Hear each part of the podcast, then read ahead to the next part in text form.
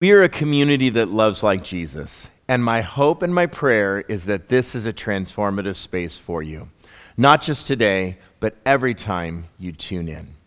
Today, we're continuing our sermon series called The Best Stories Ever, and today's sermon is the prophecy of the Messiah.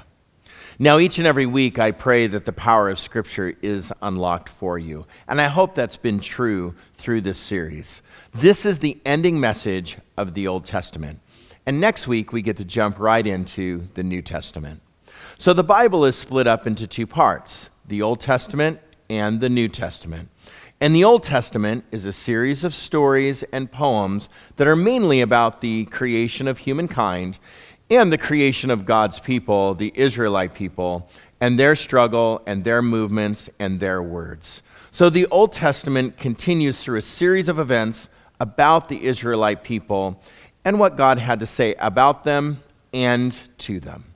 So the Old Testament begins to culminate, though, into one focus, and that is the coming of the redemptive Messiah. So the Messiah was very important to the Israelite people. This figure was going to reestablish their place of kingdom. It was going to reestablish their wholeness as people. They were finally going to enter into the eternal kingdom state with this figure, the Messiah, at the helm. So God would speak to them about it. He would speak to them about the event, how it was going to happen, and would foretell just the general coming. So, this foretelling of the coming of the Messiah is what we call prophecy. So, today I'm going to talk a lot about prophecy. And since the Bible is full of it, I would say that it's important to understand what prophecy is. I want you to understand prophecy. I want you to find the purpose of prophecy and to see the result of prophecy. So, prophecy is not mystical, it is mysterious. And it further develops the mystery and the paradox of God. It solidifies that God is God. But yet, unfortunately, a lot of times we as just people treat the Bible as a mystical writing we try to read into it. We play number games with it. We look for things that we think are there, but really are just not there. So, my philosophy is if God wanted to hide things from us, God would not hide them from you in the Bible. He would just hide them from you. So, the Bible is for us to understand. The Bible is for us to take in and to allow to transform our hearts and change us from the inside out. So, people over a long history of religious time have treated God's word, especially prophecy, as mystical instead of mysterious. And because of this mystic behavior, we have all kinds of writing that floats around that talks about the stories of the Bible that it seems like they're true and events were real and historical, Yet a lot of it is made up around the events, and even though they're historical, they're not accurate. So, why prophecy? And if we have a misunderstanding of prophecy, how can we gain an understanding of prophecy? Well, first, we have to define what prophecy is. And the word actually has two meanings. First, it's a message told by God through a human message and a human messenger. So God delivers the message, and that message is given to a whole bunch of people through a speaker, through a human being. So when the prophet spoke, there was like a call to action. So we know that the prophecy in the Bible is given for a certain purpose. Just historically, we see words are said that call people to a certain movement or to a certain action. So, like for example, in Jonah, God told Jonah to tell the Ninevites to repent or you will be destroyed. So the message is delivered from God to people for a specific time with a specific result. Well, also, it's a message to tell God's people of an event that is going to happen in the future. God outlined a future idea. God outlined a future person. God outlined a future event or even a series of events. So, of the most amazing prophecies, when I read Ezekiel and Isaiah and Habakkuk, every single detail of the prophecies in these books, every person, every event, every time frame, every place, down to the detail, everything was fulfilled. So God would speak to these prophets, and the prophets would speak to the people about these coming events.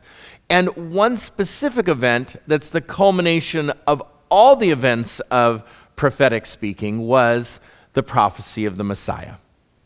So I would have to ask then, right at this moment, and this demands this question why tell it before it happens? Why not just allow it to happen and let it roll out and then write about it later? Well, Isaiah 46, starting in verse 9, it says this Remember the prior things from long ago. I am God, and there's no other. I am God, there's none like me, who tells the end at the beginning. From ancient times, things not yet done, saying, My plan will stand, all that I decide, I will do. Well, also in Isaiah 48, starting in verse 4 all the way to verse 7, it says this Because I know that you are stubborn, your neck is made of iron, and your forehead is bronze. So that's pretty stubborn and hard-headed, right? I inform you long I informed you long ago. Before they came about, I proclaimed them to you. So you wouldn't say, My idol did them. My wood statue and metal god commanded them. You've heard and seen all of this. Won't you admit it? From now on, I'll tell you new things, guarded secrets that you do not know. They are created now, not long ago. Before today, you hadn't heard of them. So you wouldn't say, I already knew them.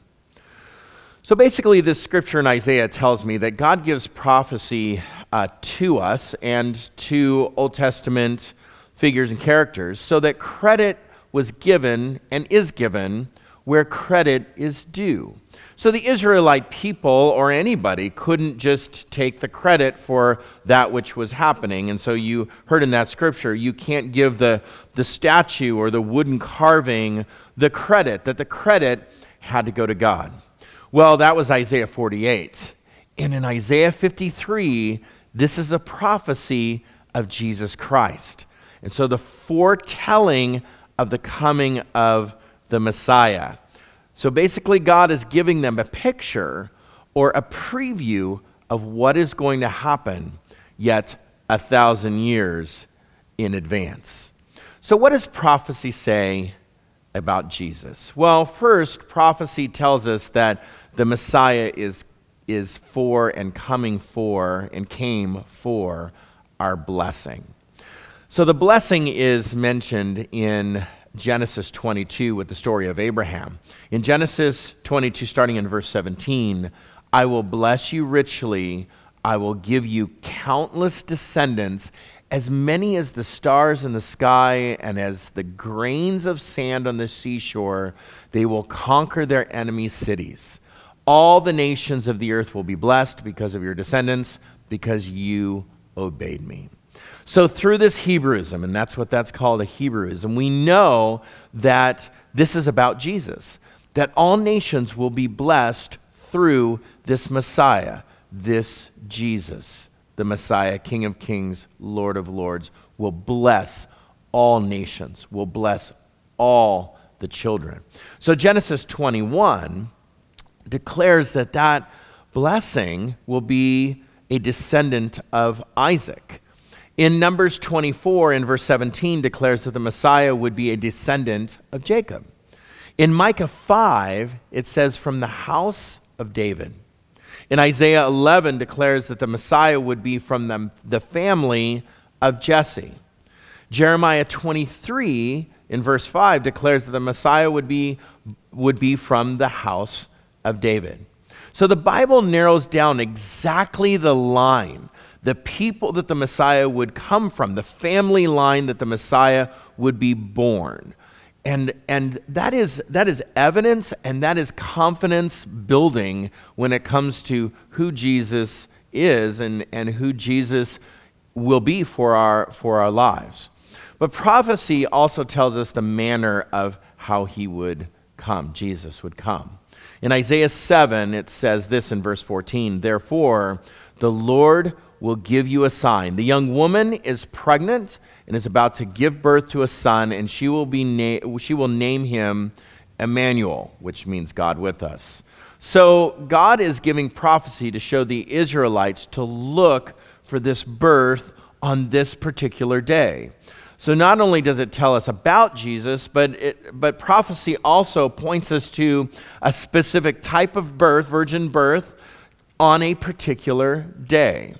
Well, prophecy also tells us about Jesus, where the Messiah would be born, where he would be born in Micah 5 2. As for you, Bethlehem of Ephrathah, though you are the least significant of Judah's forces, one who is to be a ruler in Israel on my behalf will come out of out from you. His origins is from remote times, from ancient days. So prophecy tells us the family line. It tells us when, in what manner, and where. So if you could imagine these prophecies being spoken, what happened next? The frenzy that this would have would have caused amongst religious mystics, right? Trying to figure things out. There would be future tellers and fortune tellers and onlookers trying to find the Messiah. They were looking for last days, and there would be writings of last days, mystical writings, and they would write all these things down in what they what we call apocalyptic literature and what's called now the apocrypha. These were the mystics looking for something. Yet the prophecies are mysteries that are fulfilled. These are the mysteries to create wonder and awe in God, not in a human person or a hero type figure besides Jesus. These were the prophecies that were the mysteries to give us the awe and the wonder of God so that credit was given where credit is due. It's given to God. So prophecies in the Old Testament point towards the Messiah in the New Testament, and the prophecies then are evidence for the Christ that came and the Christ that was resurrected as well. So I would have to say that, and I just mentioned this um, a little earlier, that prophecies give us this utmost confidence in Jesus. Uh, Jesus was born and came and spent time with us, human beings on earth in that era in a certain way that was predicted long before. So these prophecies give me a great confidence in who Jesus was and Jesus as the Messiah and Jesus as my Savior. Yet also, Jesus pointed towards prophecy for who he was. And he claimed the prophecy for himself in Luke 24 44. It says, Then he said, When I was with you before, I told you that everything written down about me by Moses and the prophets and in the Psalms must all come true. So Jesus continually pointed towards the prophecy that was being fulfilled in himself, that he was, he was the unfolding of these scriptures. Jesus knew the things that were happening that were spoken of him in the Old Testament, and he became the unfolding. But also, the disciples pointed towards these prophecies as evidence of Jesus to be the true Messiah. They would point continually towards prophecy to say that this is the person that was predicted long ago, spoken of in days long past. And so in Romans 1, from Paul. He says, A slave of Jesus Christ, in, in verse 1 through 4, called to be an apostle and set apart for God's good news. God promised this good news about his son, Jesus, ahead of time through his prophets in the Holy Scriptures. His son was a descendant of David, like we learned before. He was publicly identified as God's son with the power through his resurrection from the dead, which was based on the spirit of holiness the Son is Jesus Christ, our Lord.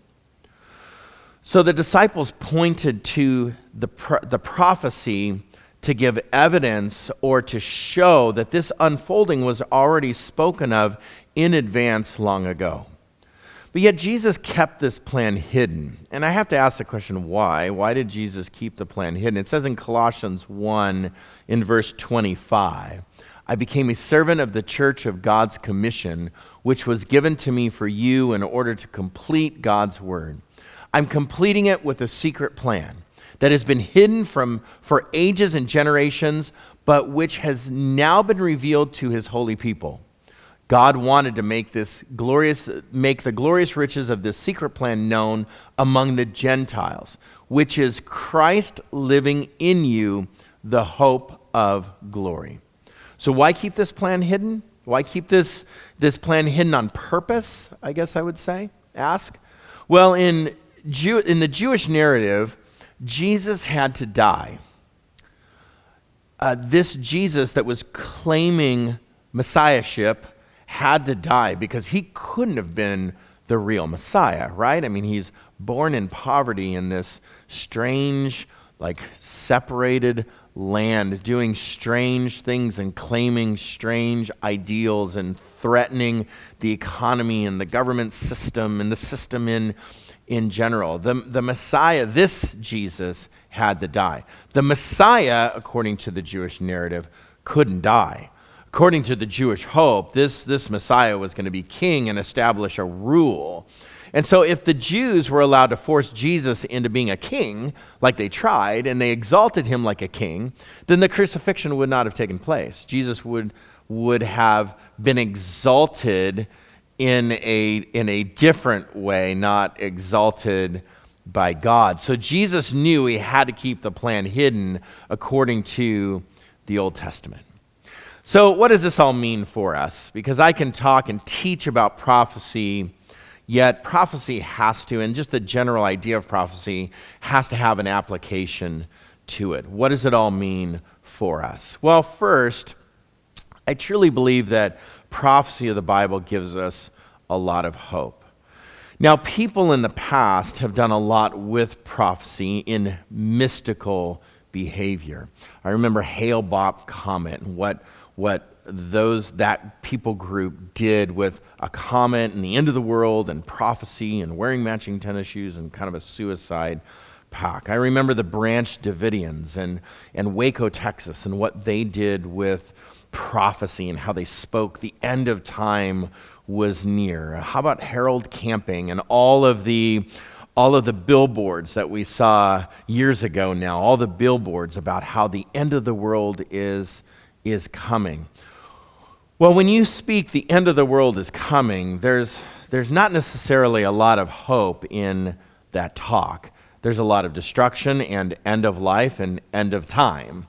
And I believe that prophecy in the Bible was given to us to issue to us and speak a lot of hope in our lives. It points us to a future and confidence that what we're reading in the Bible about who God is and what God wants from us and is doing for us and has given us, that gives us confidence in this word that is undeniably true. So not only does it give us hope, but it gives us a confidence in what God is actually saying. But I also believe that prophecy gives us permission to live in mystery. And a lot of us don't give ourselves permission to live in mystery. We need assurance. As people in past have lived in a lot of mystery and and from really the start of existence, we as modern society, we want everything to be sure. We want it to be planned. We want it, it to be exacting so we can calculate our efforts and ultimately calculate our future security. But if I live in mystery, I have to live with an open hand. I have to live in a manner that God is in more control of my future and my efforts than I am that God is in control, that He's sovereign, that He is the Lord of my life. And if God wants to change my future, then God can change my future. And I can live in a mystery. I can dream in mystery. I can think in mystery, and I can hope in mystery that God has my that my best uh, that my He has assurance for my life. That He wants what's best for me. Well, lastly, I really think that prophecy tells me a lot about myself. Remember that these prophecies were penned by people. They were penned by people like you and me. They were received from God to ordinary followers of God. So this means what does this mean? Well, this means that I can have a vision for my life as well. I can, I can see the future and vision a future for my life. Maybe it won't come as specific as it did to others, yet it shows our future can be dreamed of. It shows that our future can be hoped for in advance. So, the prophecies in the Old Testament, the writers, it points to their lives. They the prophecies point and direct us to the Messiah as well for salvation. And prophecy gives us a solid hope for our future. And that's what makes these stories the best stories ever. And in prophecy, if I could return back to the Jesus prophecy of Isaiah 53, these prophecies say that Jesus was going to come for us, that he was going to be on this earth for us. He was going to live, be born for us, live for us. He was going to die for us. He was going to resurrect for us.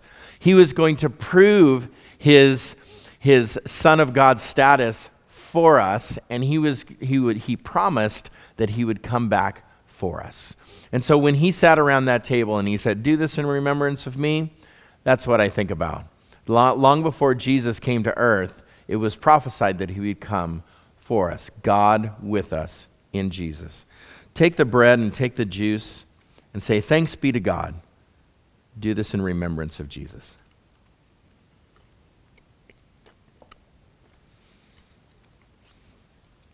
Father, thank you for today. Thank you for prophecy that long ago you spoke a hope for our future. You spoke a love for your people.